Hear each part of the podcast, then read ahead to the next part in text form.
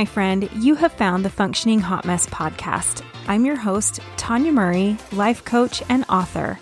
I started this show to share life lessons and hot mess moments along with a few shenanigans to let you know you're not alone in this roller coaster of life. Each week, you'll get a solo episode or an interview to help you improve your self confidence, create healthy relationships, or become a better parent. If you love what you hear, hit subscribe and I'll automatically show up in your downloads each and every week. All right, let's get on with the show. If you or anyone you know is dealing with or has recently dealt with the loss of a loved one or had some other major life upheaval, this is a must listen episode. My guest, Rachel Engstrom, has written a groundbreaking memoir and it's a self help book. And not only does she share her experience as a young cancer wife and then widow, but she also shares step by step resources to help you navigate your own journey. Never before has there been a combination of personal grit of the healthcare journey along with the steps on how to navigate treatment, diagnosis, and the ins and out of hospital life, employment, finances, insurance, self care, grief, loss, and there's so much more in her book, Wife, Widow, Now What? I absolutely loved this conversation. It was so fun to get to hear her be so positive, knowing everything she's gone through and taking her experience and now using that to better the world. You guys know that that is one of the things that I respect most about people is rising up and helping others. And I really feel like Rachel is an incredible example of this. You're going to love her. She's super cool, super fun, and like she's like your best friend. She's so cool. So, without further ado, let's get on with this interview.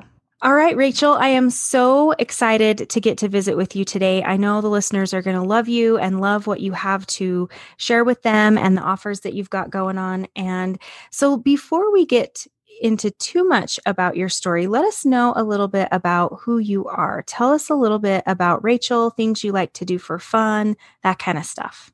Sure. So, I am about to be 39 in April.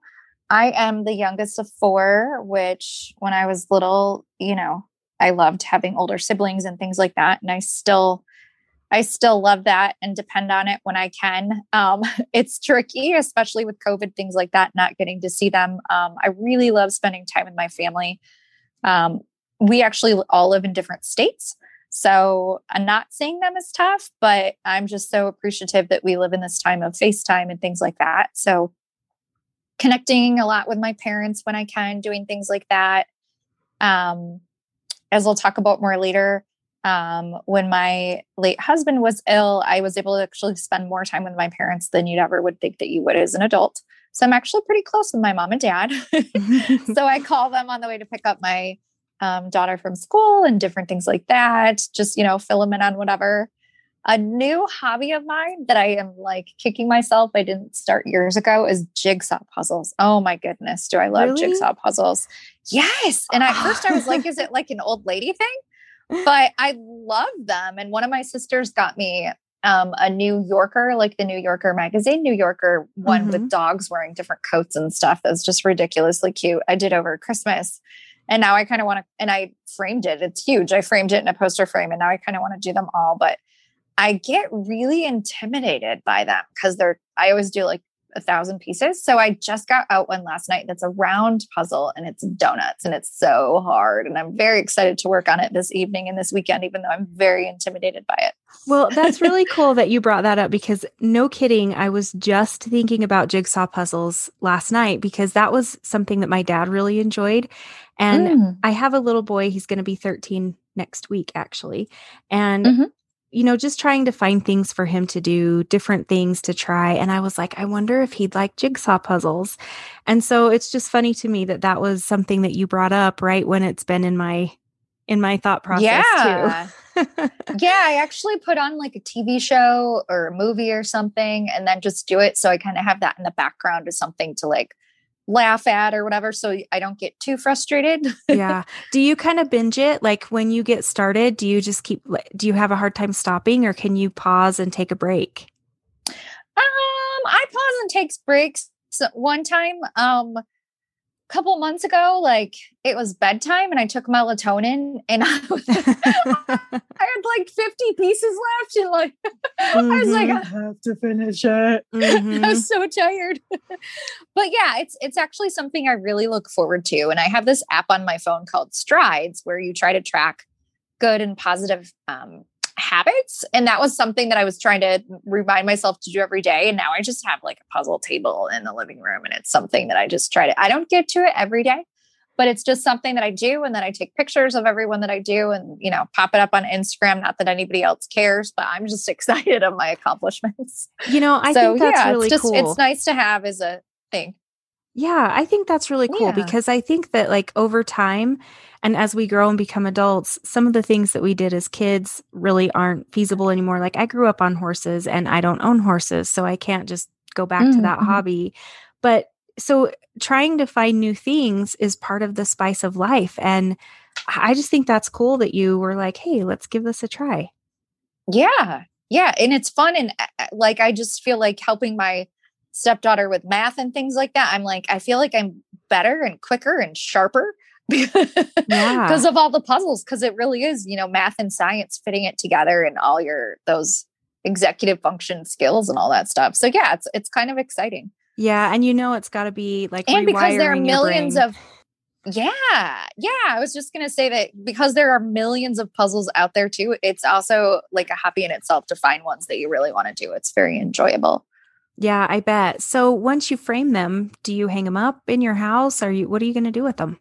Yeah, so far I just have one that's framed. I've done Pokemon and a couple ones like that for my um, daughter, but otherwise I just have the one so far.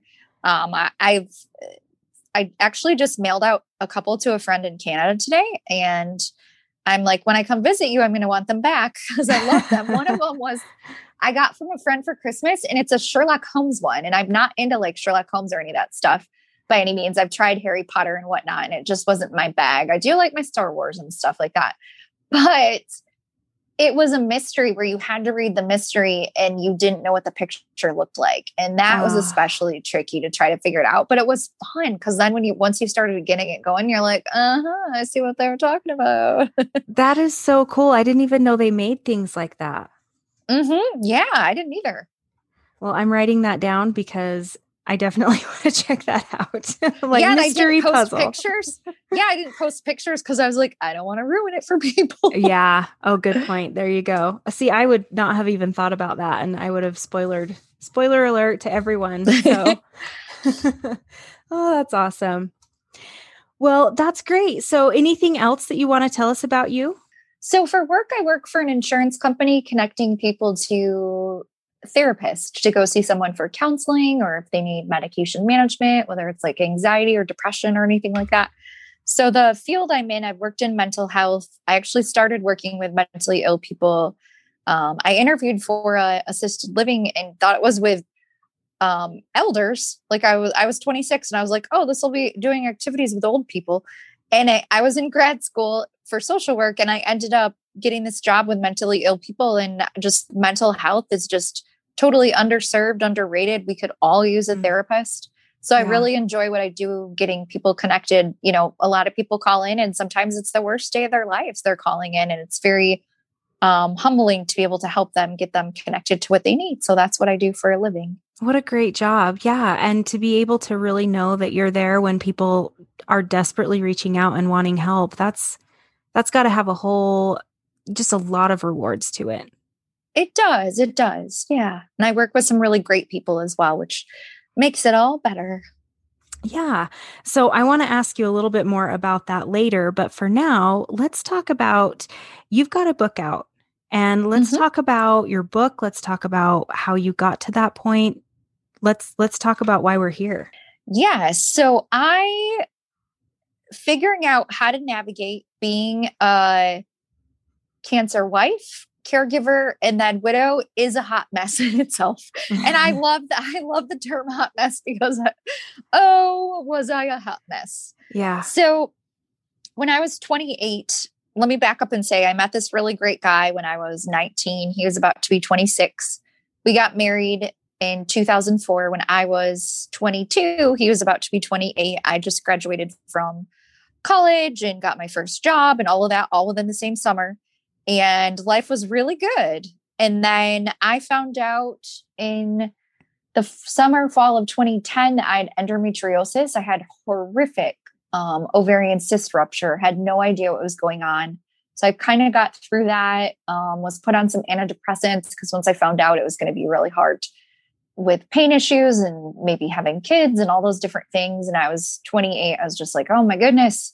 Mm-hmm. So I kind of got through that that fall. And then just a couple months later, in January of 2011, my husband Grayson, he got really sick and we just thought that he was tired because he was working a lot of overtime. He worked in a printing plant making um, ink that would get printed on flexible packaging and he would he was one of the only people that did what he did. So he was supposed to work 3 to 11 at nights and a lot of times he would work 3 to 2 in the morning or whatever they needed. So we thought okay he's probably just too tired um, so he went into the doctor and they're like oh you know your your hemoglobin your blood levels really low so then they sent him for blood transfusions. And then that turned into they misdiagnosed him with something. And then a couple hours later, we got a call and he needed a bone marrow biopsy. And two days later, we found out that he had leukemia.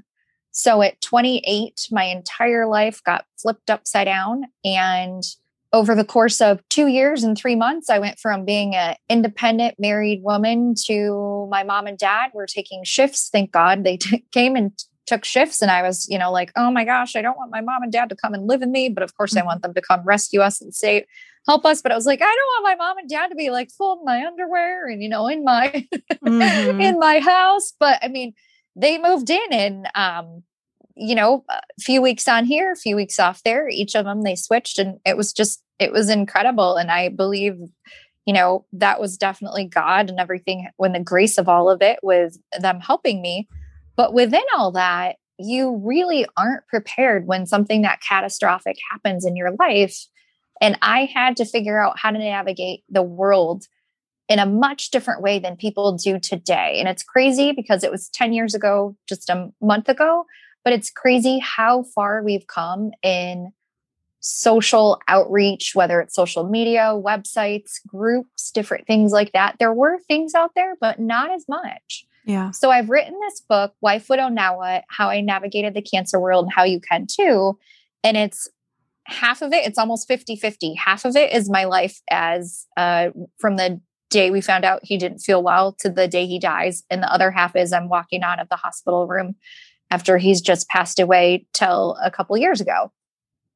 And within it, I'm telling you in chronological order my Facebook post, the CaringBridge post of updating about his illness, and then my narrative. And what's really cool about it is this is the first time anything like this has ever been out there that's a self help resource for other people or supporters or people that just want to know, you know, a story of what it's like, but also um, a memoir. So, like, literally, when I'm like, I have to try to figure out how to navigate insurance, I list how to do it and things like that so a year after he died, I thought, oh my gosh, that was so hard, uh, such a hot mess, no pun intended. Mm-hmm. I want to help other people because there really is nothing like this. So I just decided to do that. Well, first of all, thank you for writing that because you're so oh, right. You. you know, when people are going through a crisis, it's it's where do you start? You know, you can't even get mm-hmm. your thoughts together, let alone be able to know exactly where to go and who to reach out to and the steps. And it's, it's, the navigation i mean that help in your book alone is going to be amazing for so many people but i'm sure you've mm-hmm. got even more than that in there oh yeah i have you know a really big thing is when you have something um, this big happen, people want to help you, but they don't know how. Right. So I have eh, like whole checklists of when people want to help, let them know tangible tasks. Do they need to cut your lawn? Do they need to mow, shovel your driveway? You know, all those little things. We needed to get out one day to go to the hospital, and there was just a fresh snowstorm. And our neighbors came and like literally shoveled our car out so we could mm. move. Mm-hmm. Just, you know, people watching out, knowing what you're going through, doing those things um knowing you know can you bring us dinner things like that i have different mm-hmm. websites in the book they have meal trains and all kinds of stuff where you can sign up for people to bring you what you want if you have food allergies it's very detailed you know who drops off what when people can sign up for but all those things did not exist when mm-hmm. i was mm-hmm. going through all this so it's just there's a lot of really neat support but you don't know until you're in it so i navigate you know how to get what you need but not feel bad asking for it. And I feel like, you know, I've had a lot of people that I've talked to about this book, and they're like, you know, it's so great. You worked on your self care and you did all of this. And I'm like, in hindsight, I could have done a lot better to take care of myself. And these are tips. So when people are now going through it, or say your coworker, their spouse now has you know, cancer or a serious illness or whatever, if you read my book, you'll get more of an idea what it's like to be them and like, oh, you know, I could do this or I could do that to support them in ways where, you know, you might have felt more lost before and helpless. I hear a lot of people say they're helpless, they don't know how to adequately support someone.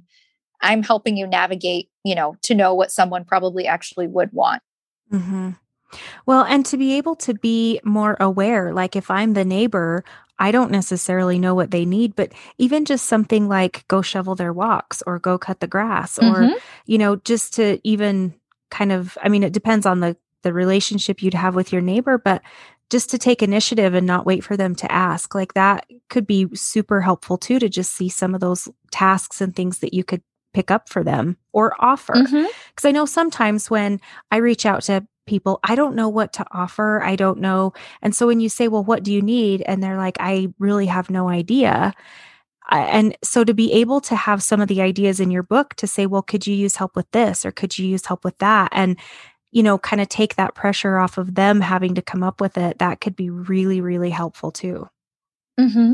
Mm-hmm, for I, sure. I feel like this is a book for not only someone who's going through or recently gone through a loss, but also the community members and, and family and friends, loved ones who c- could help support them. Oh, for sure. It definitely is. And it's, I write this in there like when he got cancer, my reference at point of cancer at 28 on this earth was like Julia Roberts and dying young. I don't know if you've seen that. She takes mm. care of this guy and he like is super sick and pukes all the time and all these things. So I remember when Grayson got his first chemo, like they give you meds so you're not super nauseous. I mean, sometimes you still are, but it's mm-hmm. like it's totally different than what you think. And it is what I want to offer is that, you know, there is a lot of, there are a lot of good things and were a lot of good things for me that happened despite cancer, despite illness, despite his death. It's really about how you can take your experience and frame it. Mm-hmm. And especially as like a caregiver or a spouse or someone close with someone that has an illness, you really don't have a, the luxury to have not that you would but you really don't have the luxury to be in any sort of a woes me position because you are the cheerleader the team captain the manager all of that and you need to be the supportive person so within that, you know, you're you're going and living and believing that your person no matter what is going to be well. They're going to live, they're going to be well, they're going to get past that. And in doing that, it's not easy, but mm-hmm. framing your perspective is so important and so key because the person that's going through all of that, it's really hard for them and they're scared. I mean, yeah. you know, for cancer, I was just like, he's not going to die. He's not going to die. He's not going to die. That's something mm-hmm. I would mm-hmm. think every single day. But then I just had to give it up because it was just like, this is my life. This is my new normal. And we're going to do this. And so many mm-hmm. people are like, I don't know how you did that. And it's like, well, he's my husband. What else am I going to do? Mm-hmm.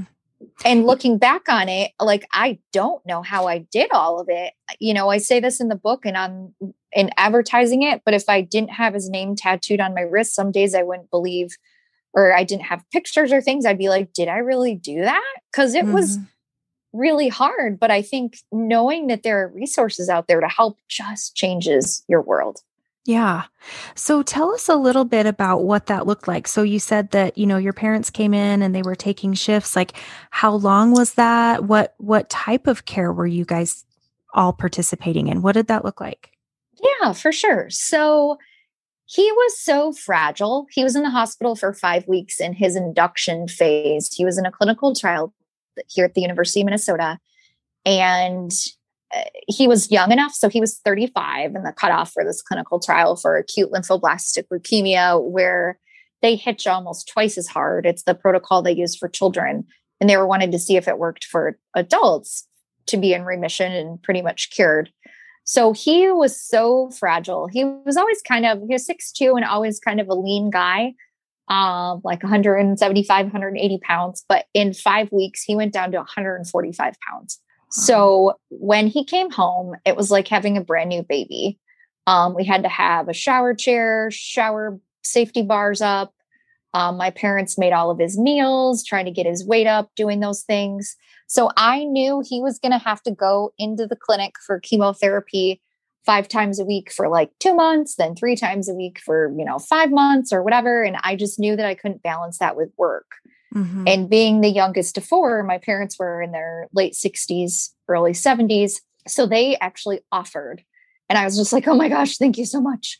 Mm-hmm. So, and it was a joy too, because they live in a different state. I'm from Michigan. So they were able to spend so much time with me. And now that he's gone, that's a relationship and something that connects us forever in a way that I don't have with my siblings or, you know, different people. So that was a really big blessing. But um, they needed to be with him specifically obviously to help him and for company and you know just so he wouldn't be alone but like when you have cancer and this is something that you know i'm sure people panic about but when you're taking care of someone and they have cancer or a compressed immune system if he gets a fever he has to go to the hospital right away so if it's like mm. above like 100.5 or something like like 100.5 mm-hmm. you have to go in so someone would need to be there to take him right away so all of those types of things, he needed a buddy, and thank God they were um, there and able to help out with that. And yeah. that was a total. To answer your question, they did because he got he was in remission for a while and did much better, and we were able to travel and do things like that. So a total of the two years and three months, they were actually, which would have been 27 months, they actually helped for 18 of them, which was incredible. Wow. So 27 months, two years, three months, was that from diagnosis until he passed? Yes. Mm-hmm. Wow. And what's incredible is I met him on September 21st, 2001, and he died on April 21st, 2013. Wow. So it was just incredible um, how it kind of came full circle on a 21 and yeah um yeah so he actually got a lot better. And then he relapsed and he actually was hospitalized again for treatment on our eighth wedding anniversary. And he, you know, used humor. He was so geeky and just goony and so funny. One of the kindest people I've ever known. And he joked with all the staff because they were just crestfallen, you know, mm-hmm. that he mm-hmm. relapsed and all these people. He was so kind, like obnoxiously kind to the point where he'd be like, Can I trouble you for this? And the nurses would be like, That's my job. Of course you can. So mm-hmm. they, you know, he was kind of joking when he was admitted that day on our wedding anniversary. This is our present, not the present we asked for, but he needed his body to be at a certain point of healthiness despite the cancer to be able to have a bone marrow transplant. It just wasn't happening and wasn't happening and wasn't happening. And then in January of 2013, um, he had the bone marrow transplant, but unfortunately, the chemo and radiation he had to prepare his body, where they literally have to wipe you out um, mm-hmm. of an immune system. So you're like a baby, mm-hmm. like a newborn. Um, all of that really ripped up his kidneys and his um, bladder and different things like that. And then it ended up really, really affecting his lungs to the point where he was on life support twice. And then two days after I turned 31, I had to sign the papers to take him off life support. Oh, that had to be so incredibly difficult. It was, it was, it was awful, but oddly, I was just so at peace. Yeah. Um, and I believe that was God's grace, but I was at peace. And I think part of it is because I'd seen it happen. Mm. Not that it made it any easier, but later I learned in different widow groups and things online I was part of on Facebook. You know, terrible things happen. Like people come home from Afghanistan and then, you know, commit suicide and things like that. I was there and watched his body fall apart. So at least, even though it didn't make sense in the grand picture, it made sense of of what happened. And he was such an amazing human being. He would do extra bone marrow biopsies and spinal taps, which are extremely painful for research and different things like that. So people could benefit for that. And part of what I felt so much grace in is he actually, know, no pun intended, because his name is Grayson, but he mm-hmm. donated his body to the University of Minnesota so people could study and, you know, have knowledge and things like that as well to try to make sure, you know, things like this aren't happening to other people in the future. So yeah. But yes, it was it was ugly. It was not a pretty time. No, but you know what a what a beautiful person. What a beautiful soul. Mm-hmm. Like I mean to me, you know, I kind of feel like pain and struggle takes, you know, it brings out who we really are. And for him mm-hmm. to be so kind and to be joking and you know because when you're in the hospital, nobody's nobody loves to be in the hospital, right? And it's mm-hmm. poking and prodding and no sleep and beeping and buzzing and all of that. And for someone to be able to be in that situation and treat the people who are helping them with kindness, I just value that so much. And it sounds mm-hmm. like that was just part of who he was. Yeah, those people really became our family to the point that after he died, it was just really weird. I was mm. still in the fight or flight mode of thinking that I needed to go to the hospital mm. um, and all of those things. I mean, I was just so burned out by running back and forth from work to the hospital and home and letting the dog out and doing all these things that after he died, it was like I really felt like I needed to go visit him at the hospital. It was very bizarre. But the really weird thing was like all of these nurses and doctors and staff and attendants and, you know, the people in the cafeteria that knew me and all these things all of a sudden they weren't in my life anymore.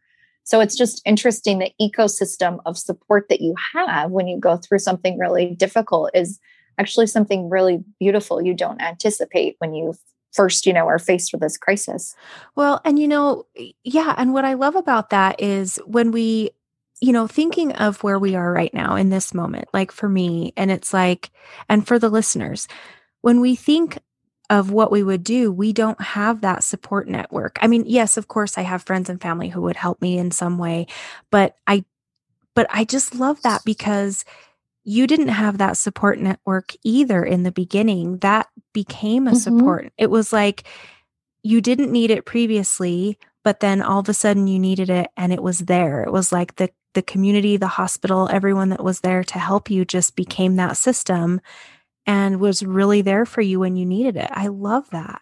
Yeah. And I was actually really fortunate to join the Leukemia and Lymphoma Society, which is very close to my heart. They have a Team in Training program, is what it's called, where you can have no athletic ability and then sign up for half marathon or um, triathlon or bikeathon or marathon. Or I think might have said that. I did half. and I'm not a runner. I walked but it's like I I did a June event, which means I started walking in negative whatever in January and spent time with all these people who were together raising money for blood cancer just out of the goodness of their hearts. And a few of the people that I met through that uh, are some of my best friends today that wow. I still walk with a couple of them that are 20 years older than me, 20 plus years older than me that I don't know I would have known or met outside of that. And mm-hmm so I did that a year after he got sick and then a year after he died. And then in a few weeks, I am actually running for Woman of the Year here in the Twin Cities to try to raise $60,000 in his memory. Oh, um, and awesome. I have a, yeah, I have a team of nine people underneath me and they're all trying to raise money for my team as well. And it's just when you go through something so hard, I think that I'm able to do everything I'm doing now because it's been so many years. It'll be mm-hmm. eight years soon, but I was like, oh, I don't want any part of like cancer or sadness or know this or whatever because it was mm-hmm. just too close. Yeah. And I think there's a mm-hmm. lot to mm-hmm. be said for timing because you do have a gift. You do have support and information and you know all that that you can share, but it's okay to take that time for yourself in the moment too.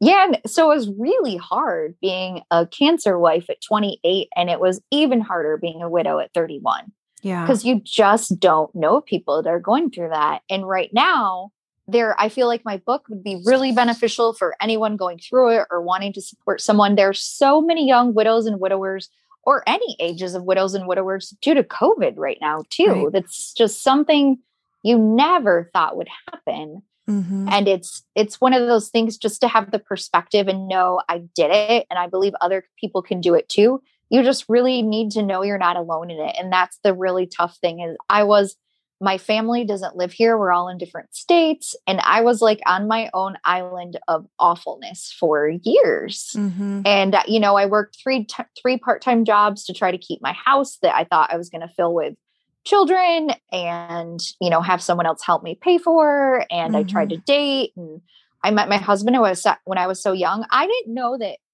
you know, people lie and they don't represent themselves well. like I was yeah. so stupid and so naive, but like what was amazing through that whole process and even talking to people now is like you every time you put yourself out there and talk about your story, you actually learn more about yourself, which is amazing. Yeah. Um mm-hmm. so along that line, you know, I truly believe that anytime we go through a time of struggle or pain growth comes on the other end. Did you notice that with you? Oh my gosh, yes. I feel like I was a completely different person and like I would take away his pain, I would take away the fact of course that he had to die, but this experience has made me like a completely different human being. Not completely because I still feel like mm-hmm. you know mm-hmm. there were really good parts of me before, but I just feel like you know, maybe like six months after he died, I was like, I have the wisdom of someone who's like almost twice my age. Because when you go through really hard stuff, you really do look at life differently. Mm-hmm. And you mm-hmm. look at, you know, what you're given. And, you know, when people are like, life is so short, do what you can. It's like, no, I don't think you really understand. You know, I was robbed of all of these things my hopes, my dreams, my person. But I was able to you know, the greatest thing is because I was so loved by someone, I was able to go on. And even mm-hmm. if you haven't had that love of someone else, if you know, so uh, try to bear with me here, but you know, when you have like a vacation coming up, not that we have that now during COVID, but when you have, when, oh, another thing about me is I'm kind of like a Muppet. I do all kinds of voices and things. So, like, it's just fun. So when you, you know, when you have a vacation or a trip or a staycation or whatever ahead of you, and you know, you know it's going to be fun, but you don't know exactly what it looks like. Mm-hmm. And then you're like, okay, cool. I still have four days left, or I still have three days left. That's what it was like being a widow, is because I was like, okay, I know something's going to happen in my life. I don't know what it means. I don't know what's going to happen, but I know it's going to be okay. Mm-hmm. And I think that we all need to live more like that. I think that living in the moment, and I've actually not intentionally taught people this, but I've had people, close people in my life, tell me they've learned this from me. But you really do have to stop to try to plan so much. And like in the Bible, it says, plan things and God laughs at you or whatever. But it's, it is, it's one of those things where it's, I think we're all like, I want this house, I want this job, I want this you know, whatever item, I'm saving up for it. But if we can really have, you know, what I have is pretty good now and look at what people don't have. And I have this, I have my health, I have, you know, a job. And unfortunately, it's just such a really hard time for people. So much has been taken from people. I live, you know, outside of Minneapolis where an insane amount of bad stuff, as you guys all know, happened last summer. George Floyd, all of that. I watched my city of nearly 20 years burn but a lot of people are focused on like community and this is what we have and this mm-hmm. is what you know and i just i really i i hate cliches but like if you if you can focus and be grateful for what you have and you know where you want to go and work on those vision little itty bitty steps of those things that's more important than being like i need to get this or i need to do mm-hmm. this and yeah, you know, you are seriously speaking my language right now because I'm I'm big about being in the present and not taking things for granted. And yes, we all do because life happens and we get busy mm-hmm. and blah blah blah. But when I look at people and especially couples and I think, you know, you're you're together right now in this moment and for whatever reason there's some conflict. I mean, you know what it is. People are married, they're together, they're dating, whatever. Yeah. there's conflict and I think a lot of times we just take that for granted because we wake up every day and they're there. We go about our business every day and they go about their business. And to be able to really slow down and not take what you have for granted, I think people have to do that intentionally. And, mm-hmm. you know, and I, I can only imagine like that moment when you got that diagnosis, things became extremely real. And the stuff that was taken for granted, I could see that be a complete perspective shift. Yeah, for sure, for sure. And it's one of those things where you're not necessarily going to think about it in the moment. Like I'm able to focus and reframe so much more now than I could.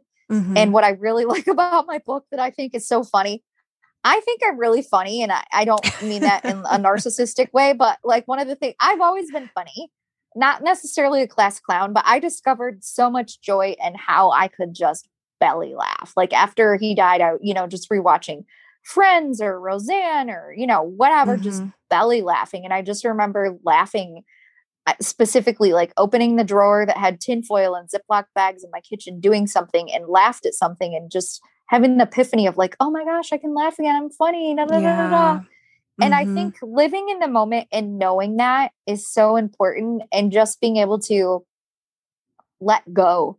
And I think that that's that's really really tough. And in my book what I love, I forgot where I was going. Now I got it. In my book what I love is that I write like oh my gosh, today I'm doing so much better than I thought. It's only been three months since he died. And the next day I'm like, oh my gosh, I'm so sad. So I paint an accurate picture of you really are on a roller coaster. And I yeah. think that that's very similar to if you have a breakup or you have a friend that you've lost or you know i'm a very tell it like it is person and i have a friend i've been friends with for 15 years and i'm not sure what's happened in her life but all of a sudden she's kind of cut me out and i know i didn't do anything Mm-hmm. And but it's really tough. And there, mm-hmm. you know, I've cried and there's some grief there and different things, but it's one of those things where if you can be true to yourself and focus on the here and now and what you know, which is not always easy, but if you can do those things and just try to be present and not focus on what if and it's really hard like after he died i had you know coulda woulda shouldas about lots of things which we all do with everything in life work home you know romantic stuff friends whatever if you can just learn to let go, not like the Frozen song that gets stuck in our heads, but if you can learn to let stuff go, it's it's not easy, but your life will just improve for mm, sure. I can't agree more. I absolutely love that. And you know, just I think the work that you're doing in and of itself and the way that you're sharing your message and having it be real because it's the importance of that is life is a roller coaster. We do have our hot mess moments and we do our best to function through them. And you're showing people, you're taking them on that journey. So they're not just getting the highlight reel of the days that you felt amazing, they're getting mm-hmm. the lows too, because that's real. Yeah. Yeah. And I certainly show you everything behind the green curtain, and it is not the Wizard of Oz. Yeah. Yeah. But I I like that because I I start with a positive note. I have a lot of a lot of positivity within it. I end with a very positive catch fun thing at the end. But it's it's true and it's true to fact. And I think had I not gone through that stuff, like I you can't prepare for hard things in your life. I actually right. have a very toxic person in my life right now that's very similar to that mystery being in the movie Bird Box that's on Netflix. Mm-hmm. And it's really hard. It impacts my family. It is not fun but I know that like if I went through everything I went through and my late husband, like I can get through this. Yeah. And I really do think that we have to have those trials in our life to be able to empower us to know we have levels of strength that are really deep down, like levels of soil that just keep going and going and going that we don't know are there until that reserve has to happen. And it's incredible to know the human spirit and the human mind, how much we really can accomplish. Absolutely. And, you know, when we first started talking, you were sharing a little bit about what you do now and the mental health world. And mm-hmm. one thing I wondered was having that background in that profession, was it helpful with what you were going through? Because, and the reason I ask that is because sometimes it feels like our profession and the things that we know kind of gets thrown out the window you know what I feel like the most helpful thing was the training I had from grad school of re- finding resources, which mm-hmm. benefits mm all these other people now. Mm-hmm. But being able to navigate, m- knowing that I needed to advocate for this person because sometimes he didn't have the voice because he mm was too ill or whatever. Um, but yeah, I really feel like having those skills and knowing that it was like okay i i take care and i in the past i've been like a professional nanny and you know babysat but also like raised newborns and things like that in my 20s and things like that. So it's like i was very tuned into caring for other people and then caring for him and after he died it was like i had to figure out how to care for myself and i mm-hmm. actually talk about in the book i went to alaska for like two and a half weeks by myself and i was always like tell me what you will, but I'll never go on a cruise. I've seen the Titanic, but I didn't think I'd be a, a widow me. at 30. Yeah, right. I didn't think I'd be a widow at 31 either. So, right. yeah, it's eh, you just kind of have to scrap it all and you use the parts in this, you know, if you think about going camping or whatever, you know, what you did in one job might be your tent, what you've had this experience when you were little or growing mm-hmm. up or mm-hmm. whatever might be your lantern. So you just have to collect your campsite mm-hmm. is you mm-hmm. go and do the best and hope that you know a storm doesn't come and a bear doesn't eat you you're right but you know there's so much value in doing things alone and you know being able to take some trips and some experiences i i i know you know i found myself divorced at 33 and mm-hmm. so it was also a life-changing moment but one of the things that got me through it was getting to know myself and that was you know, when you travel with other people, it's where do you guys want to go? What do you want to have to eat? Where should we stay? Blah, blah, blah. But when you go alone, it's where do I want to go? And I found myself trying to like people please, and I was the only person there. it was just such an incredible experience. And so, right. I think that, I mean, even as I'm listening to some of this that you're sharing, I'm like, that can help people going through it through breakups, through divorce, through, you know, changes in jobs and the pandemic. Like there's so much awesome information that can apply to any type of life change.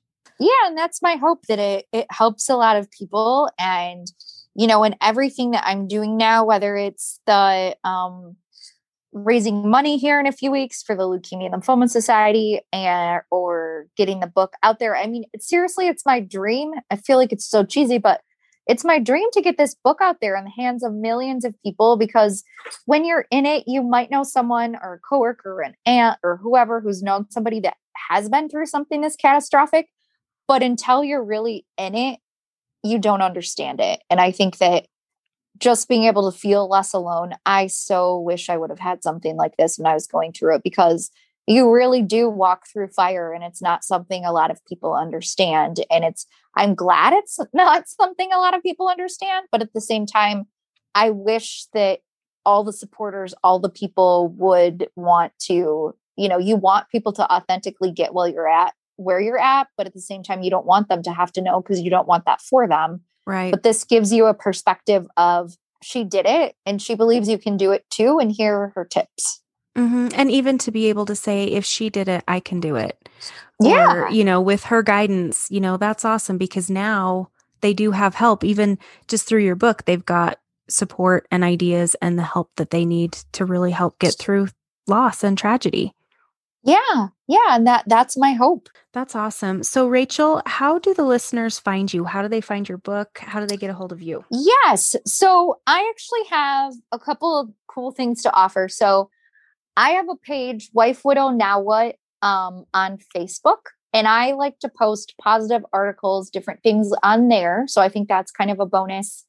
Um, I also have my little perk that I, I like. It's small right now, it's growing but I actually within that group I have or within that like business type page wife widow now what I have a support group that's a private support group. So if you're grieving something or going through something like that you know you can talk it out in there. Or if you want to message me um, you can, certainly can through wife widow now what but you can find it on Amazon. It's sold only through Amazon. You can get it on paperback or um, ebook, so Kindle version. Um, I don't know if people still have the Nook, um, yeah. or whatever that was. But mm-hmm. yeah, you can get it on there. You can download it right away. And it's, yeah, I just feel like it's an, I mean, it's mine and I wrote it, but it's also like, holy cats, I can't believe like this was me and I wrote it and, you know, all those types of things. Like, I really wish I could get this into the hands of people that are going through that. Um, I'm just really excited to get it out there to help as many people as possible. Well, and I love that because one that's one thing I love is with the Kindle version, the Amazon version, to be able to have that in your hands in within five minutes and to mm-hmm. be able to like you can own it you can have it in your hands and you can start reading it within five minutes and start working through some of that so it's like immediate tool right at your fingertips yeah and i actually have how to navigate finances a budget sheet things you might need to, you know, if you are going through it, you might need to reevaluate your budget. You might need to think about, you know, different things, all those kinds of life essential things. Cause when your person gets sick, you're like, oh my gosh, I don't want them to die. That's like number one. Number two is work. Number three is how are we going to afford this? Yeah. You know, what you could cut down on. I have a whole big section on grants, how to ask for things, links for so many things. Um, so especially if you download it online, you can just click on the link and you're there. Oh, um, wow. So, yeah. And then in the back, I have a whole bunch of resources of some of my favorite organizations that I've reached out to or fun, you know, stores for different things. So, yeah. That's awesome. So, I will have in the show notes links to all of the ways that people can get a hold of you so they can just click on that and find you really quickly and then be able Great. to f- find your book, find your Facebook groups where you are on Instagram, all the good stuff, all those places.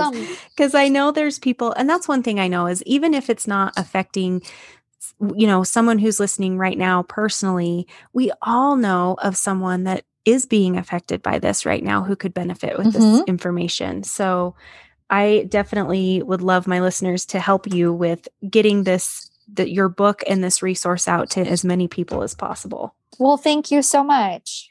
You're welcome. So before we wrap up, is there anything mm-hmm. else that you would like the listeners to know or hear?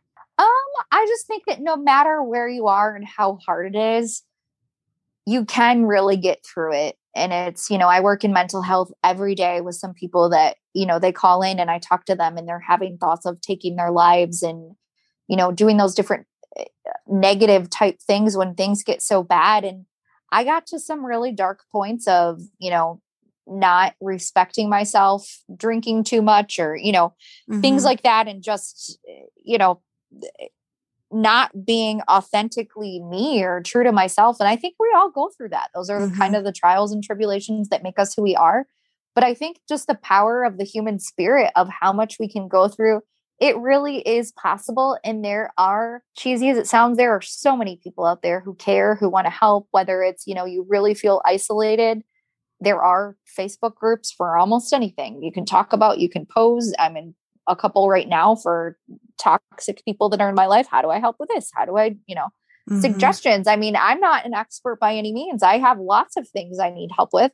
And I think that, you know, if you have questions, if you want to know, please message me. Mm-hmm. Um, go to Wife Widow Now on Facebook, message me. I will help you find resources. I'm also co hosting some different things for a local cancer caregiver organization for men here in the Twin Cities. And I also do health postings on a really cool app called Vital Options about um, health and wellness and all these different things. So it's there are just a plethora of resources out there to help people. So I think just just don't feel alone in what you're going through because there are people like myself that really do want to help because I have been there. I'm not just, you know, this isn't a job. I'm doing this for, you know, I really authentically want to help people and I really believe people can get through and things can get better. I love that and I feel like that is so incredibly helpful helpful because there are people out there in professions who can help you and want to support you but just like you said when you haven't actually gone through that you can't relate you can and and that that comes across like we know i know that there are so many things that i can't relate to because i haven't experienced it even though i want to be helpful and so mm-hmm. to be mm-hmm. able to go to someone who's been there done that and gets it that's what we need we need that connection yeah mm-hmm.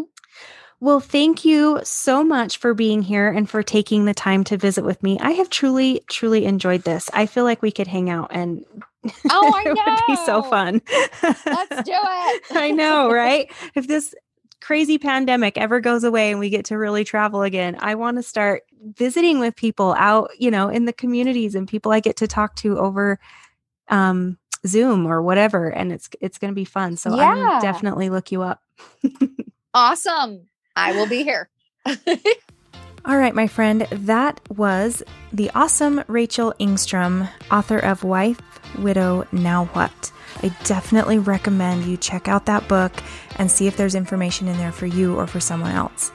I have read it, I absolutely loved it, and there were so many parts of her story that related to me, even though our stories are different.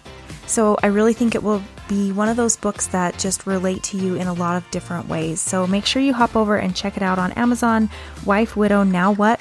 And I'll also have links so you can follow her on social media all over the place under Wife, Widow, Now What? I'll have those links in the show notes, and I will be back in your downloads next week.